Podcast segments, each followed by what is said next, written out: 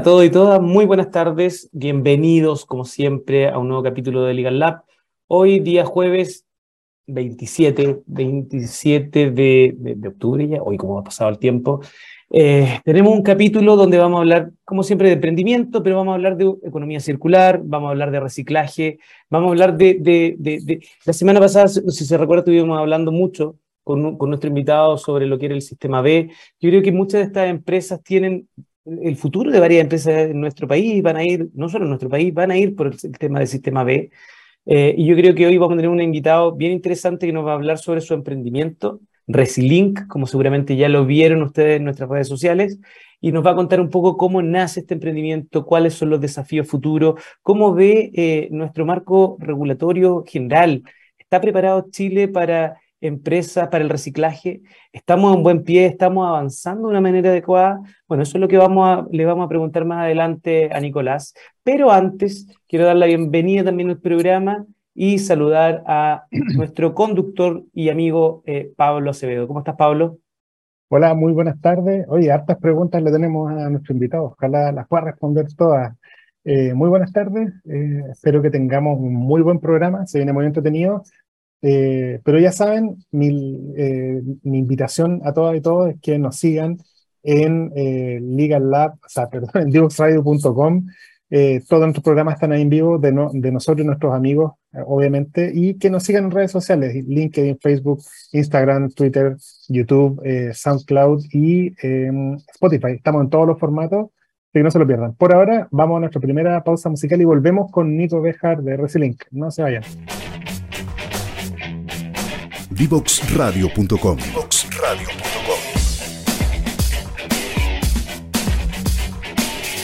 Conversaciones que simplifican lo complejo.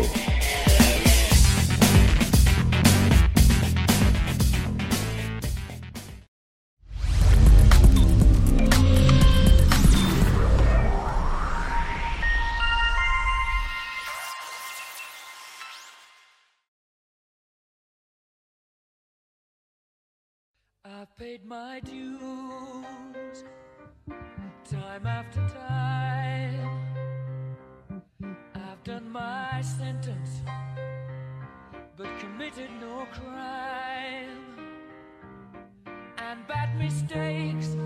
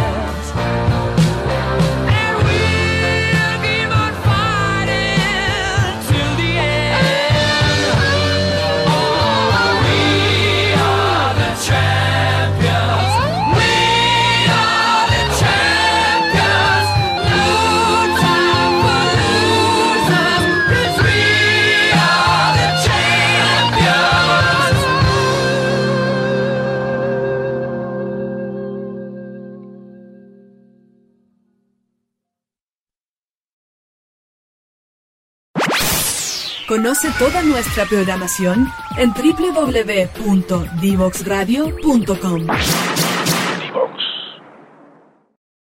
Hoy ya estamos de vuelta luego de esta pausa musical y bueno, vamos de lleno a nuestra entrevista. Tengo el gusto de presentarle a nuestro invitado, amigo eh, hace algún tiempo, eh, referente en materia de economía circular, triple impacto.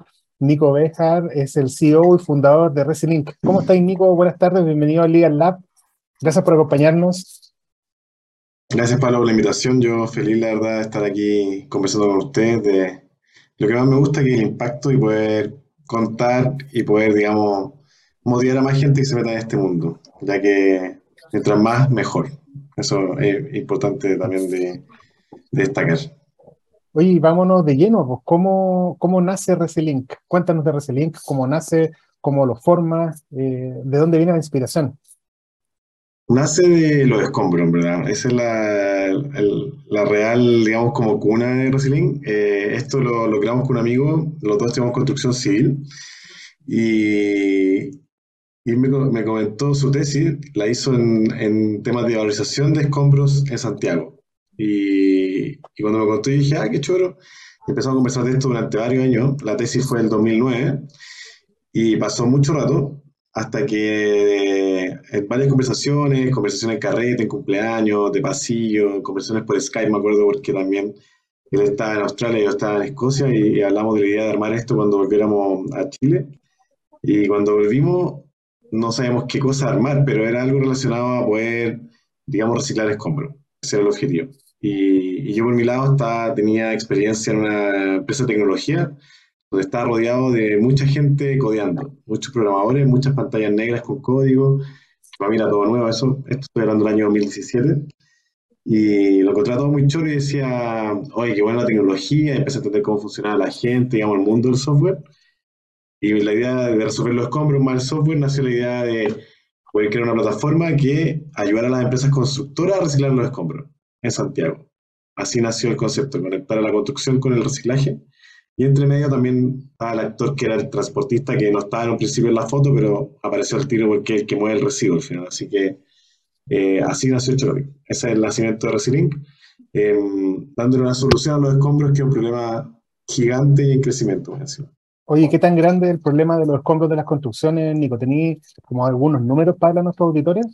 Y claro, en Chile el problema de los números es que no hay tantos números porque hay falta de datos y también por eso una de las cosas, de las gracias que tenemos nosotros es que levantamos datos y, y sabemos, como digamos, tenemos más información de las cosas que están pasando. Eh, cuando nosotros partimos recién en el año 2017, el estudio más eh, cercano que había era el año 2010, de la CONAMA, que ni siquiera se había formado el Ministerio de Medio Ambiente, se formó ese año, pero más tarde, y decía que un 34% de los residuos a nivel nacional en Chile eran de la construcción. Un 34 es algún número brutal, es un tercio, literal, de, la basura que se genera en Chile es, es escombro. Y los otros dos tercios era uno, la- los domiciliarios, que era un 38%, y el porcentaje restante eran todas las otras industrias combinadas, es decir, el agro, minería, servicios, etc. Entonces la construcción tenía una responsabilidad gigante en relación a, lo- a los residuos, y cuando vi este número dije, oye, aquí hay algo heavy, o sea, es algo muy power y podemos ayudar mucho. Y ahí fue como, dijimos, ya, hagamos esto, o sea, lancémonos, eh, hay mucho por hacer y hagámoslo de la forma más inteligente que podamos y así inventamos Resilink, que todavía ni siquiera tenía nombre en ese momento, que era, digamos, un hub de conexión digital para que los actores pudieran, digamos, reciclar al final. Esa, esa era la idea. Y sigue siendo hasta ahora. Hola Nicolás, ¿cómo estás? Bienvenido a Legal Lab. Cuéntanos un poco, Nicolás, cómo funciona eh, Resilink y cuáles fueron como los primeros desafíos que tuvieron que enfrentar cuando lo empezaron a implementar. ¿La gente lo usaba, las empresas? Cu- Cuéntanos un poquito más. Hola Fernando, Eh, sí, por supuesto, un gusto. La verdad, cuando partimos, lo que hicimos fue ir a conversar con gente, ir a sacar datos, hacer encuestas, conversaciones, digamos, encuestas formales, también encuestas informales, conversaciones con amigos, muchos compañeros de la universidad que trabajaban en obra. Fuimos a visitar varias obras con Rodrigo, con, con mi co-founder, y, y la verdad que el problema estaba, el problema era, era gigante, y lo que hacíamos nosotros era poder hacerlo lo más fácil posible porque ellos querían reciclar, por ejemplo, madera, que nunca lo habían hecho, nosotros le pasamos el contacto, le hacemos la conexión, le enseñamos cómo funcionaba, le explicamos el terreno, Incluso cuando iban los camiones, nosotros nos juntamos la hora para recibir los camiones y que los camiones se cargaran bien de madre, se fueron a la planta de reciclaje. Nos subimos un montón de camiones al comienzo para poder también entender cómo, a dónde iban, cómo funcionaban las, las empresas de transporte, etcétera. Y fue una época de, de un montón de, de aprendizaje de tanto la parte logística y también del por qué la construcción lo hace o no lo hace. Y ahí hablamos con un montón de gente que le importaba el tema y obviamente estaban reciclando residuos, más allá que lo típico que es vender el fierro. Y, y lo que hacíamos nosotros era conectarnos con ese tipo de personas y ayudar a lo que ellos querían hacer o ya lo estaban haciendo, pero les costaba mucho. Entonces, por ese lado conocimos gente bien chora que obviamente todavía conocemos y seguimos conociendo gente nueva que le importa este tema y trabajamos en conjunto. Y también a la gente que no le importaba el tema era algo muy difícil de poder hacer. O sea, como si tuviera una empresa constructora y decía, oye, ¿por qué no reciclar tus residuos? Te puede ahorrar plata, puede ayudar al medio ambiente, hay trabajo a más gente, esto de economía circular, bla, bla, bla. Y teníamos un montón de argumentos y argumentos probados también con, otra, con otros usuarios, otros clientes, pero si la persona realmente no tenía ganas de hacerlo, la verdad que no ni iba a pasar. Y eso fue una de las cosas que nos dimos cuenta también al comienzo, que era un, un choque de realidad al final que, que no, no le importaba a tanta gente, lamentablemente. Le importaba un poco, poca gente, esa poca gente ha ido creciendo, obviamente, pero igual falta todavía mucho. Y es un tema cultural, digamos, que está cambiando a nivel mundial también. ¿Y, y cómo funciona, eh, cómo funciona la aplicación, el, la la- el- el emprendimiento, la aplicación? Funciona donde el generador de residuos, que ya no solamente son empresas constructoras, ¿eh? que eso también quería recalcar que durante el COVID nos expandimos a toda la industria y a todo Chile. Eh, nuestros usuarios lo que hacen es llevar el control de su gestión de residuos dentro de este software en la nube y se conectan con sus proveedores, quienes les sacan los residuos, por ejemplo, un camión de cartón que se va a la planta de reciclaje de cartón. Ellos trabajan también dentro de la plataforma y, le- y les cargan información a los generadores, le presentan, digamos, propuestas, eh, llegan a acuerdos. Los generadores de residuos también pueden entrar a un marketplace que llamamos nosotros, donde existen un montón de proveedores y ellos pueden buscar con quién trabajar. Y los proveedores se muestran ahí en una vitrina donde hay empresas de reciclaje, por ejemplo, de eh, cartón, de pallets, de plástico, de vidrio. Entonces ellos quieren reciclar vidrio, nunca lo han hecho, hacen un contacto o varios contactos de la plataforma con empresas que les pueden ayudar a reciclar vidrio y luego parten trabajando con ellos y la logística la llevan a, tra- a través de la plataforma. O sea, como uno se pide una pizza por Rappi, aquí te pide un camión de reciclaje de vidrio tú de 20 toneladas. ¿Y, y, hace cuánto comenzaron a, a- a- ¿cuándo comenzó a operar ya el eh, Resilink? El 20 de marzo de 2018, ese es nuestro día de cumpleaños. Ahí sacamos el primer camión oficial. Fue una obra de construcción, sacamos un camión de fierro que eran más de 2 toneladas, 2 2,3 toneladas. Em, y ahí parte la operación en sí, que es una persona pidiendo un camión de madera para que lo vayan, o sea, perdón, de fierro, para que lo vayan a buscar a la obra y lo lleven a reciclar. Y todo esto, todo lo que pasa dentro de la plataforma, se queda cargado y se guarda la trazabilidad, que es la historia del residuo. Desde que se genera en un lugar, se transporta y llega a otro lugar y sucede algo con este. Ya sea reciclaje o puede ser una disposición también autorizada, por ejemplo. Como que se gestione bien el residuo y no termine botado en el río, que eso también es un dato bien importante. Eh, si se fijan cuando salen de alguna ciudad en Chile, eh, Santiago entre ellas también, tú sales al norte o al sur, se ve mucha basura, digamos, en los bordes, en la periferia. En las calles, hay camiones que tiran basura.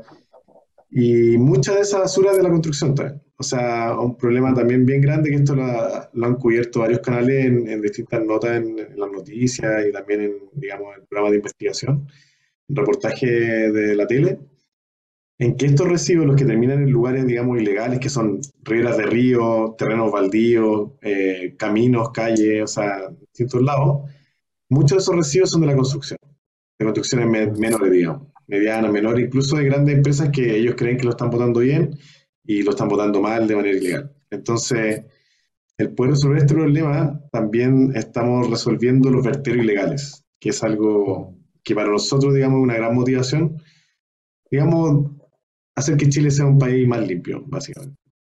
Oye, Nico, y claro, tú me, nos comentabas que existen estos eh, posibles clientes que no están ni ahí con, con reciclar y todo, pero ¿cómo les afecta a ellos y cómo es para ustedes una oportunidad la implementación progresiva de la ley REP? ¿les ha cambiado en algo o les ha ayudado a reformatear de, alguna forma el- el- el- lo que piensan esos clientes o, o aún no todavía no pega tanto? Sí, o sea, ha funcionado. Hay varias normativas que han ido cambiando en este tiempo, desde que partimos ya hace cinco años. Y una de esas también, antes de la ley REP, la ley REP voy, voy ahora, antes de la ley REP hay una ley que es, obliga a las empresas que generan residuos, digamos de manera industrial, que es con quienes trabajamos nosotros con industria, quienes generan más de 12 toneladas de residuos al año tienen que declarar. O sea, tienen que decir al Ministerio de Ambiente, yo generé tanto residuo de fierro, tanto de, de madera, tanto de plástico, lo llevé a tal lado, hice esto con esto, lo mandé con tal persona, y todo eso se- uno se reporta, declara al Ministerio de Ambiente, le cuenta qué es lo que está pasando con su residuo.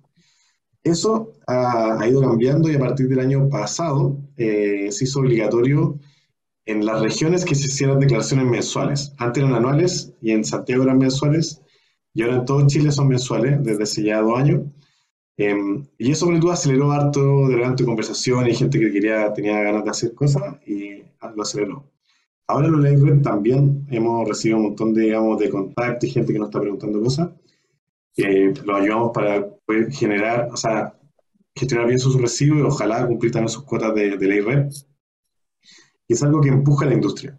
La empuja tanto a nivel, digamos, de preocupación normativa, como también económicamente, porque la ley REP lo que hace es una inyección de plata al mercado de, de la gestión de residuos. Y eso obviamente va a acelerar el proceso, que, que es lo que ha pasado en todos los países. O sea, no, no nada nuevo que... Ley no algo nuevo que estemos inventando en Chile, eh, ya se está aplicando en muchos países, sobre todo en Europa, en países más desarrollados. Y es lo que ha pasado en esos países y es lo que se espera que vaya a pasar acá también, que ya está sucediendo. O sea, ya comenzó. En septiembre de este año partió la primera implementación en formato piloto de neumático. Eh, y el otro año parte el piloto de envase embalaje que va a ser la gran, digamos, el gran golpe, el gran cambio de, de la implementación del IRP, porque ahí es donde está la mayoría de los residuos que se quieren, digamos, llegar a abordar. Oye, Nico, tú hablaste eh, muy claro de que Chile no es el único país que tiene una ley REP o parecer a la ley REP. Sin embargo, tampoco son muchos los actores que están haciendo esto a nivel mundial. Ustedes fueron reconocidos y, tienen reconocimientos internacionales y además escogidos por una aceleradora que invierte en empresas que eh, trabajan en el eh, triple impacto y en economía circular. Eh, cuéntanos un poco de eso. Sí, la verdad eso fue bien interesante. Em, fuimos escogidos esto el año, a finales del año pasado por Catapult, una, es un fondo de, es un fondo de inversión y también una empresa de aceleración de startups de triple impacto que está ubicada en Noruega, en Oslo. Y ellos invierten exclusivamente en startups de impacto con base tecnológica que puedan escalar y puedan tener un aporte, digamos, grande al, medio ambiente. Em, por ahí también pasó Betterfly, que fue el- la primera startup chilena que apoyó Catapult. Nosotros somos los terceros. Y la verdad que, que fue un tremendo empujón, tanto por el lado del- del- de la inversión que tuvieron nosotros y también el programa de aceleración. que lo que ellos te enseñan, digamos, es cómo poder aumentar tu aporte lo más rápido posible, poder escalar, en crecer, en llegar a otros países también. Y también, en parte, gracias a eso, eh, desde abril de este año estamos operando también fuera de Chile. Estamos en Costa Rica ya operando desde abril. Eh, ya me he pegado dos viajes para allá para poder eh, implementar Resilink y estar ahí, digamos, atento a que, a que las cosas funcionen. Y también ahora, a fin de año, comienzo del próximo año, vamos a estar operando también en Perú. Así que ya, ya empezamos con la interna- internacionalización y ya algo que es bien complejo, bien desafiante, pero también nos gusta mucho porque vemos que el impacto que estamos haciendo en Chile también se puede llevar a otros lados y podemos apo- apoyar y aportar al medio ambiente en otras industrias, en otros países también de, de acá de la región. Nicolás. Fernando, por favor. Nicolás, ¿cómo, cómo lo hicieron ustedes en este periodo de pandemia? ¿Cómo tuvieron, cómo, cómo, cómo lo vivieron? Fue muy duro porque el país eh, prácticamente paró varias industrias eh, y ustedes estaban recién empezando, estaban en primer año, segundo año y ya tuvieron que parar toda operación y ahora se repusieron muy rápido y ya están en internacionalización. ¿Cómo les impactó a ustedes ese periodo? Bueno, un montón. Eh, como nosotros vemos todo el tema de gestión de residuos industriales y nuestra masa crítica eh, en esa época, eh, la construcción, la construcción se paralizó prácticamente. Entonces el golpe fue bien duro. nos bajó la facturación en un mes a la mitad de una. Lo bueno es que estamos preparados, estamos con, digamos, en ese momento estamos súper bien parados económicamente, estamos con un equipo súper también cohesionado, que es un equipo que se mantiene hasta el día de hoy, también eso es algo que me, me encanta destacar. Y la verdad que sur- surfear la ola, eh, nos pegó muy fuerte durante unos cuatro o cinco meses y después ya nos recuperamos y los clientes volvieron a, a funcionar y a, y a gestionar residuos y a, digamos, seguir trabajando con nosotros. Pero al principio fue muy duro. Y lo que pasó con eso fue que por un lado fue muy duro, pero por otro lado fue muy bueno porque nos permitió dos cosas. Uno, eh, nos permitió trabajar 100% remoto. En ese momento estábamos trabajando solamente en Santiago en Viña del Mar. En ese momento dijimos, como estamos haciendo todo remoto, estamos desde las casas y la gente estaba tomando reuniones por Zoom, como que antes era imposible, en verdad, que era alguien ni se pensaba hacer eso, era muy raro. Eh, empezamos a funcionar en todo Chile. Y hoy día estamos desde Arica hasta Chiloé, con usuarios, digamos, gestionando residuos. Y también estamos fuera de Chile, entonces eso nos permitió ser 100% remoto en nuestro servicio. Y también nos empujó a salir de la construcción. Estamos trabajando con la construcción y una industria más. Y día estamos ya con más de 10 industrias, estamos trabajando con retail, estamos trabajando con empresas de combustible, estamos trabajando también con empresas de servicio, con municipalidades, con universidades, con fábricas, estamos trabajando con un montón de industrias, ya que el problema de los residuos es un problema transversal. A cualquier eh, industria productiva eh, genera más o menos residuos y lo que hacemos nosotros es poder ayudar a que estas empresas puedan hacerlo de la mejor forma posible. O sea, si están valorizando un 10%, nosotros lo ayudamos a llegar a un 20, un 30, un 40, a hacer zero waste, ahorrar plata también, ahorrar costos cuando lo están haciendo, digamos, de manera desordenada. Eh, se puede ir mucha plata en una gestión de residuos mal, mal controlada y lo que hacemos nosotros es ayudar a controlar esa, esa situación. Así que no, por un lado nos pegó y por otro lado nos abrió también el mundo. Así que, raya para la suma, yo diría que fue positivo el, el poder encerrarnos y, y poder hacer todo esto, digamos, de manera remota. Hasta el día de hoy estamos trabajando home office. Yo ahora estoy en mi casa trabajando y trabajo de cualquier lado, así que también por ese lado tiene su beneficio. Oye, eh, se nos pasó volando, de hecho, el, tiempo. Te vamos a, vamos a hacer una, breve pausa ahora, una segunda pausa, pero para anticipar el spoiler de que nos gustaría que nos comentes ahí de vuelta, Nico, el- los desafíos del proceso de internalización, quién te quién te ha ayudado hasta ahora, cómo lo has visto y, y algunos tips también para nuestros auditores sobre qué cosas hacer y qué cosas no hacer. Ahí, obviamente que no sé qué cosas no harías en Costa Rica, pero pero, pero bueno, por ahora, Nico, se nos pasó volando el primer bloque de entrevista. Vamos a una breve pausa musical y volvemos. Así que no se vayan auditores y auditoras. Conoce toda nuestra programación en www.divoxradio.com.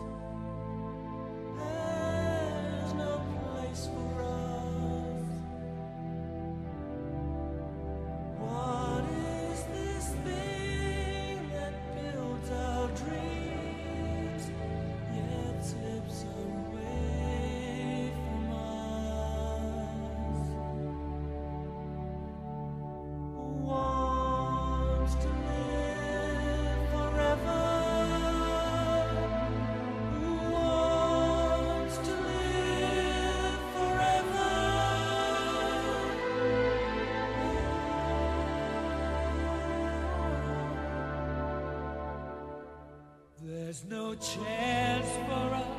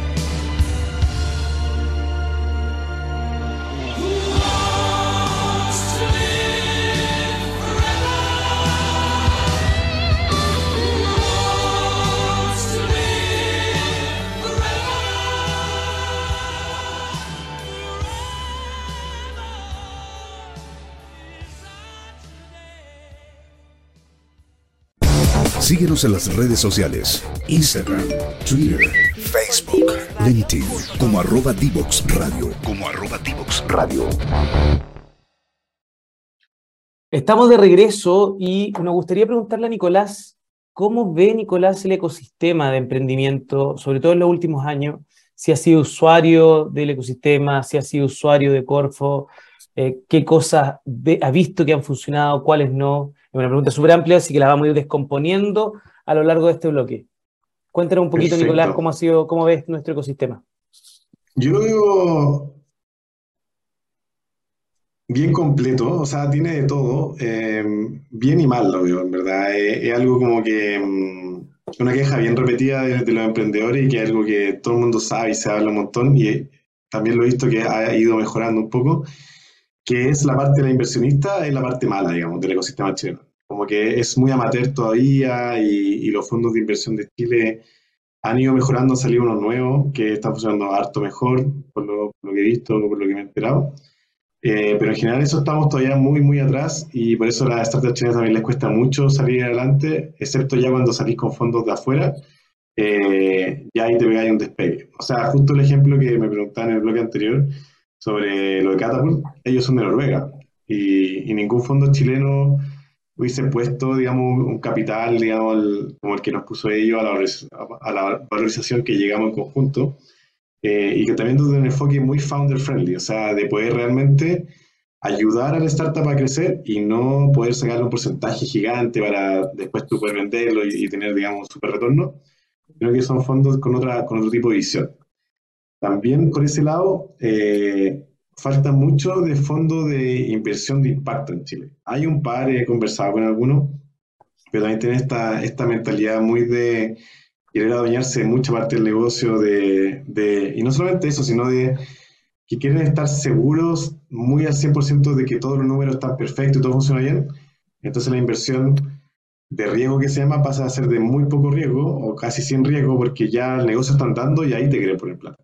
No cuando estáis, digamos, dando la pelea y estáis ahí sufriendo y luchando y, y transpirando y sangrando con, con tu, con tu proyecto.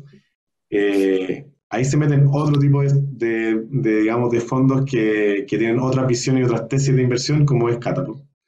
Eh, y ahí también sería bueno para que los fondos de inversión de Chile también se atrevieran un poco más y se mojaran el potito también en ese sentido. Eso Oye, Nicolás. Y, y- y en ese sentido, antes de ir a las cosas buenas también, en ese sentido, nosotros, esa, esa crítica que tú haces y de manera súper constructiva, la hemos escuchado en varios emprendedores. Eh, a título personal, me ha tocado estar en- en- en- asesorando emprendedores y también lo vi, me ha tocado vivirlo cuando están en sus procesos de levantamiento.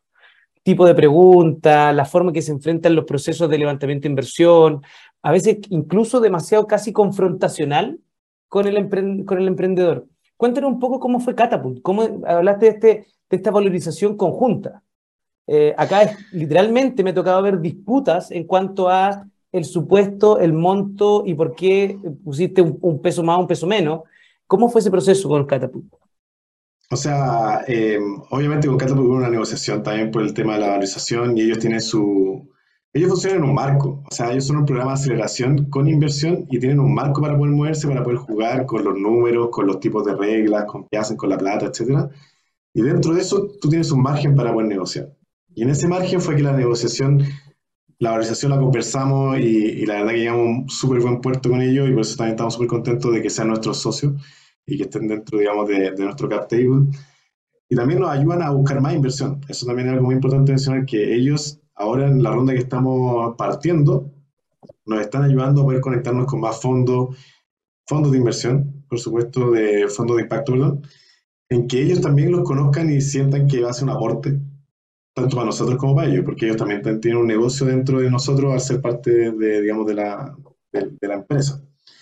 Entonces, es una visión muy diferente, es una visión más a largo plazo eh, y no tan cortoplacista de poder sacar el mayor retorno lo más rápido posible. Que eso es un poco lo que, lo que he visto yo acá y, y la verdad que, que me he juntado con varios, digamos, personas y fondos que funcionan esto y al final, si tú eres de impacto no, siendo que, que le importa el impacto, al final lo que ven son los números y, y el impacto como que quedan en un segundo lugar Y la gracia de Catapult y los fondos de impacto con que estoy hablando fuera de Chile es que el impacto es, digamos, su prioridad uno. La plata tiene que funcionar, obviamente, pero invierten en ti porque realmente es un aporte al medio ambiente o a la sociedad en general. Entonces, algo que son tesis de inversión que son realmente, mm, ¿cómo se llama? Son realmente, las llevan a cabo, o sea, no solamente palabras.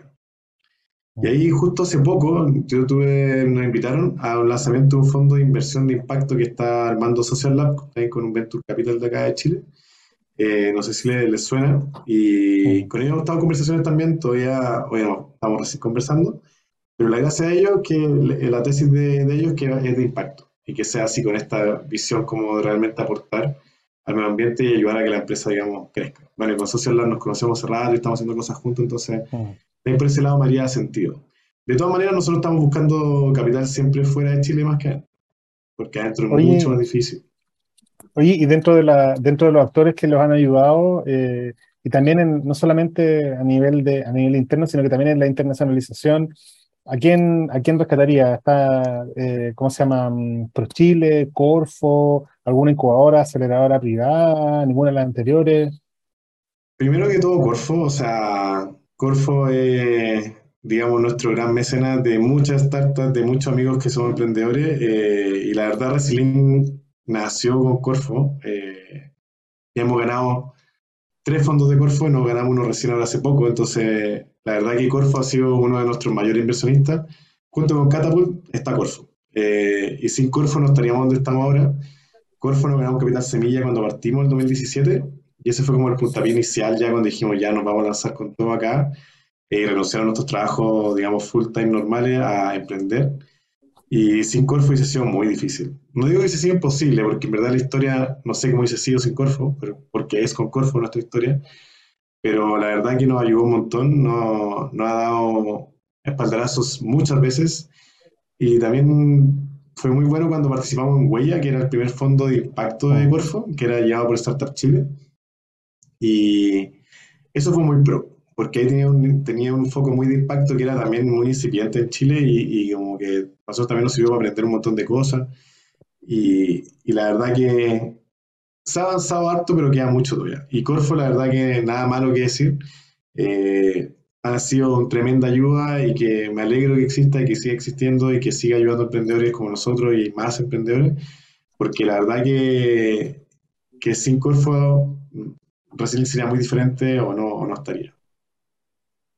Sí. Oye, a todo esto, el, el- yo siempre me quedé con la idea de que ustedes se van a meter al, al- al tema de economía, o sea, el tema de reciclaje en la industria, ¿cómo se llama?, de la moda.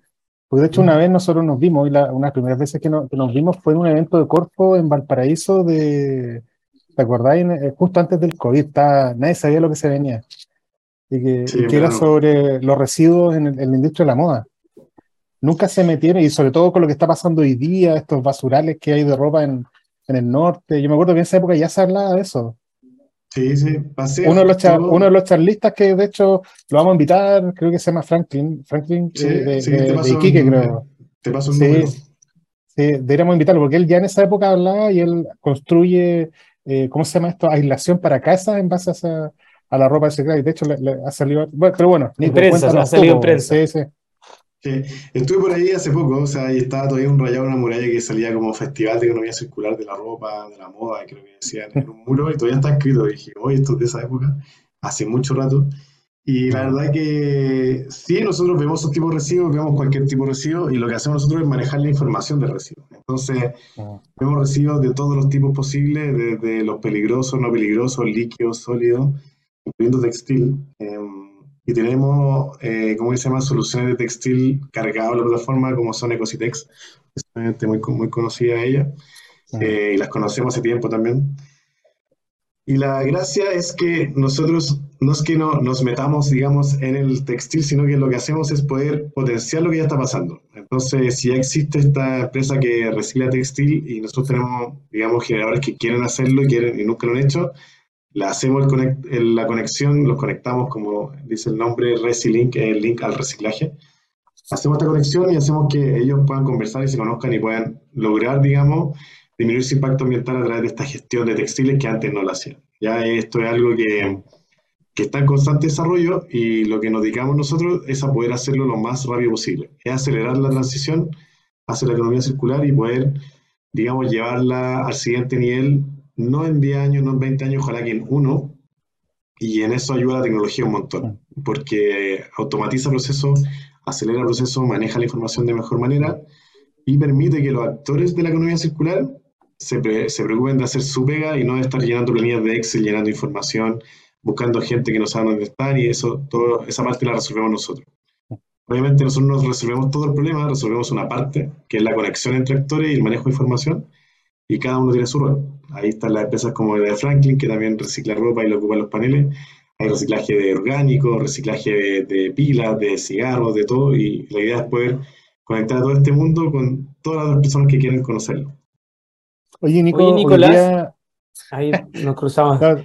Nico, eh, no- pregunta, dale no, Fernando. ¿cómo fue el proceso de internacionalización? Porque el, el tema de reciclaje eh, eh, responde muy también a, la idiosincrasia de los países. eh, si hay una cultura, si hay norma.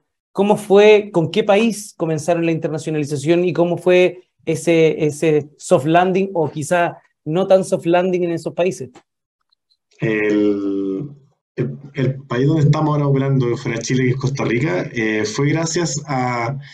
La verdad, todo esto se basa en personas. Eh, nosotros trabajamos con empresas, pero detrás de las personas, o sea, de las empresas hay personas que son los que llevan a cabo todo. Y esto fue una persona que nos contactó allá, que dijo, y esto nos ha pasado un montón de veces, oye, ¿sabéis qué? Estaba buscando una solución de este tipo, yo quería armar una, pero ustedes ya existen, los vi, bacán, y siempre he pensado en algo así, y ya existe y se llama Resilink. Y me encantaría que vinieran para acá a Costa Rica porque acá hay mucho potencial para poder hacer cosas. Así que vénganse. Y nos pusimos a conversar, a conversar. Ahora ya estamos trabajando en conjunto con ellos y estamos ya operando con un par de clientes allá y, y creciendo ahora, cerrando el año con, con un par de clientes nuevos. Así que la verdad que, que fue porque se dio orgánicamente. No fue algo que dijimos, oye, vamos a buscar a Costa Rica. Todo el mundo me pregunta, ¿por qué Costa Rica? O sea, como, ¿por qué se te ocurrió ir para allá? Y la verdad que no se me ocurrió, sino que se dio la oportunidad y la tomamos. Y la tomamos porque las personas que estaban al otro lado tenían un corazón muy verde y eran unos aliados muy, muy buenos, eh, con que estamos trabajando obviamente hasta ahora. Y, y eso, digamos, es lo importante. Yo lo mismo busco en, en- en inversionistas, es que sean gente que realmente le importa el medio ambiente. Obviamente tiene que funcionar la parte de la plata, eso está claro. Pero hay gente que realmente le importa el medio ambiente porque las decisiones que hay que tomar en el negocio, las decisiones que hay que, que hacer, las cosas que hay que, dónde moverse, es donde nosotros abogamos que es a lograr el mayor aporte ambiental, que ese, digamos, es nuestro propósito como, como organización. Oye, Nico, en los últimos minutos que nos quedan, eh, nos gustaría que, que le dieras ahí como al hueso en algunos tips a los emprendedores que te están escuchando, a lo mejor están pensando en emprender, eh, se quieren mover por el lado de la economía circular, están pensando en el triple impacto. Eh, ¿qué consejos o recomendaciones les darías pensando en el Nico de hace tres o cuatro años que partió y a lo mejor hablándote a ti mismo, oye, ten cuidado con esto, a esto, confía en esto, ahí inspírate, ahí inspíranos. Dos consejos en verdad, y espero ser lo menos cliché posible, porque estos consejos siempre como que son súper repetidos. Eh, el primero es súper importante decir no, y eso ojalá me lo hubiesen dicho al comienzo, porque uno cuando es emprendedor como que ve oportunidades en todos lados, te aparecen oportunidades en todos lados, como esta oportunidad de Costa Rica, yo les dije que sí, pero me han llamado de Nigeria, de Italia, de un montón de lados, muy raro, y, y hay que saber decir que no, porque para poder enfocarse en lo que uno, en lo que uno hace, y no podía estar diciéndole que sí a todas las cosas, si no se diluye y en verdad no tiene foco. Así que es súper complejo, súper difícil, me pasa hasta el día de hoy, es mantener foco y saber decir que no a, a cosas cuando no te hacen sentido. Y es muy difícil decir que no, pero hay que hacerlo. Y, y sirve, se paga a largo plazo. Ese es un consejo. Y el segundo consejo, que va de la mano también con decir que no, es enfocarse en lo que uno hace. Ya, o sea, si uno está haciendo, digamos, un, emprendimiento en economía circular y se dedica a hacer supra reciclaje, por ejemplo, que es como poner más valor a cosas que son residuos, como hacer muebles de autos, autos que son chatarra, agarra los autos y los hace muebles. Ese es el negocio en sí. Y no hay que preocuparse de hacer la logística, la logística la puede hacer otra persona, o hacer, qué sé yo, eh, la página web lo puede hacer otra persona, o hacer, digamos, un software para que controle eso, ahí estamos nosotros. Entonces, si uno tiene una idea o un emprendimiento, es que entienda, y esto no lo va a entender al tiro, pero que entienda cuál es realmente el valor que genera, el negocio que tiene, y el resto es, el resto es acompañamiento, el resto es arroz. Y eso hay que tratarlo como arroz, o sea, no hay que enfocarse en eso. Hay que hacer que el otro funcione y ojalá externalizarlo lo que se pueda y enfocarse en lo que uno realmente hace bien y lo que realmente aporta, digamos, al mundo, que es hacer muebles de auto, por ejemplo. En nuestro caso es poder manejar de la mejor forma posible la información y la gestión de residuos a través de un software y poder hacerlo conectando con, otras, con otros actores. Eso es lo que nosotros hacemos y es lo que nos dedicamos todos los días. Oye, Nicolás. perfecto. Ya estamos cruzando, pero la última pregunta, Sí. ¿Dónde te, Sí. dónde, tu- dónde te ubican y dónde ubican a Resilink nuestros auditores, sobre todo los que están pensando en, en manejar y gestionar sus residuos? Súper fácil, como está aquí en la bolera, Resilink es con Y, R-S-Y-L-I-N-K, Resilink. Estamos en Instagram, estamos en LinkedIn, tenemos una página web también, obviamente, resilink.com, y ahí hay un, hay un, un formulario para poder contactarnos, o nos pueden escribir un correo directamente a mí mismo, nicolás.resilink.com, o conversemos, arroba resilink.com, y ahí feliz de poder juntarnos, tomarnos un café virtual y, y hablar de lo, de lo que están haciendo y cómo podemos ayudarlos. Así que feliz de poder quedar en contacto. Nuestro Instagram subimos cosas choras todo el tiempo, estamos subiendo ahí novedades todo el tiempo, así que bienvenido a que nos sigan. Somos resilient-com en Instagram. Nicolás, muchísimas gracias por aceptar nuestra invitación a, a Legal Lab. Te deseamos muchísimo éxito también en los desafíos eh, es importante que Chile avance en lo que es la economía circular y también en todo el proceso de internacionalización que están llevando a cabo con Resilient. Así que muchas gracias por la invitación y espero esperamos tenerte pronto nuevamente acá con novedades en, en Legal Lab. Y ahora nosotros nos vamos a nuestra última pausa musical antes de despedir el programa de hoy de Legal Lab. Gracias.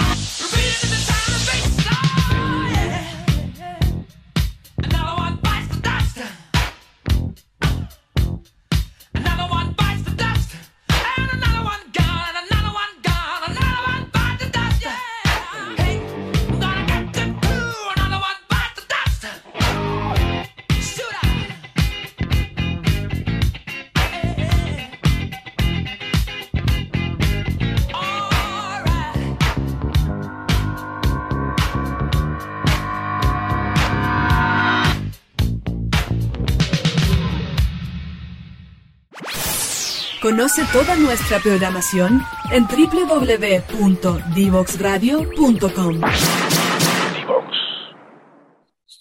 Hola, muy buenas tardes. Ya estamos acá de vuelta eh, para el cierre del programa. Pues, un par de reflexiones.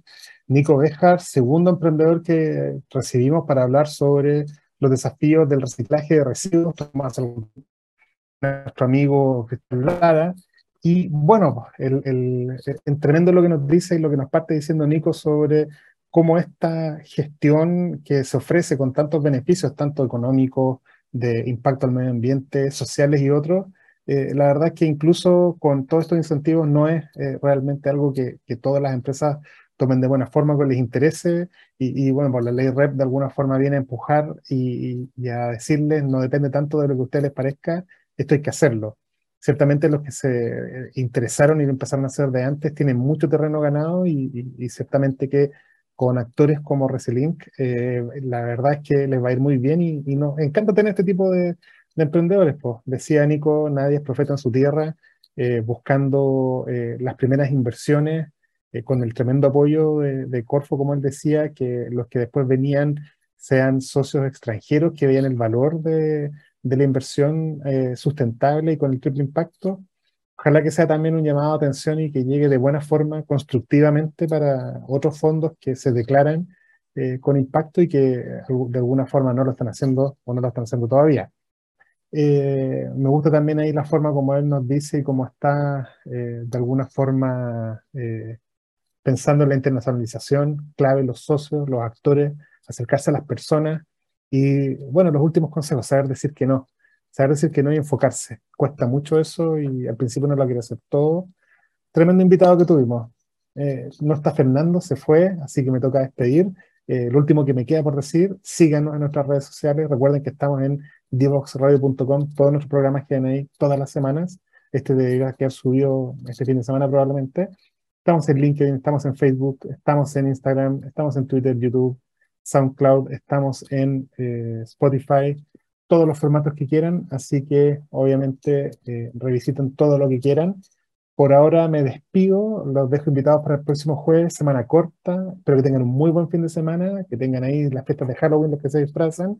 Por lo pronto, muy buenas tardes y gracias por seguirnos acá todos los jueves en Legal Lab a través de divoxradio.com. Hasta pronto, adiós.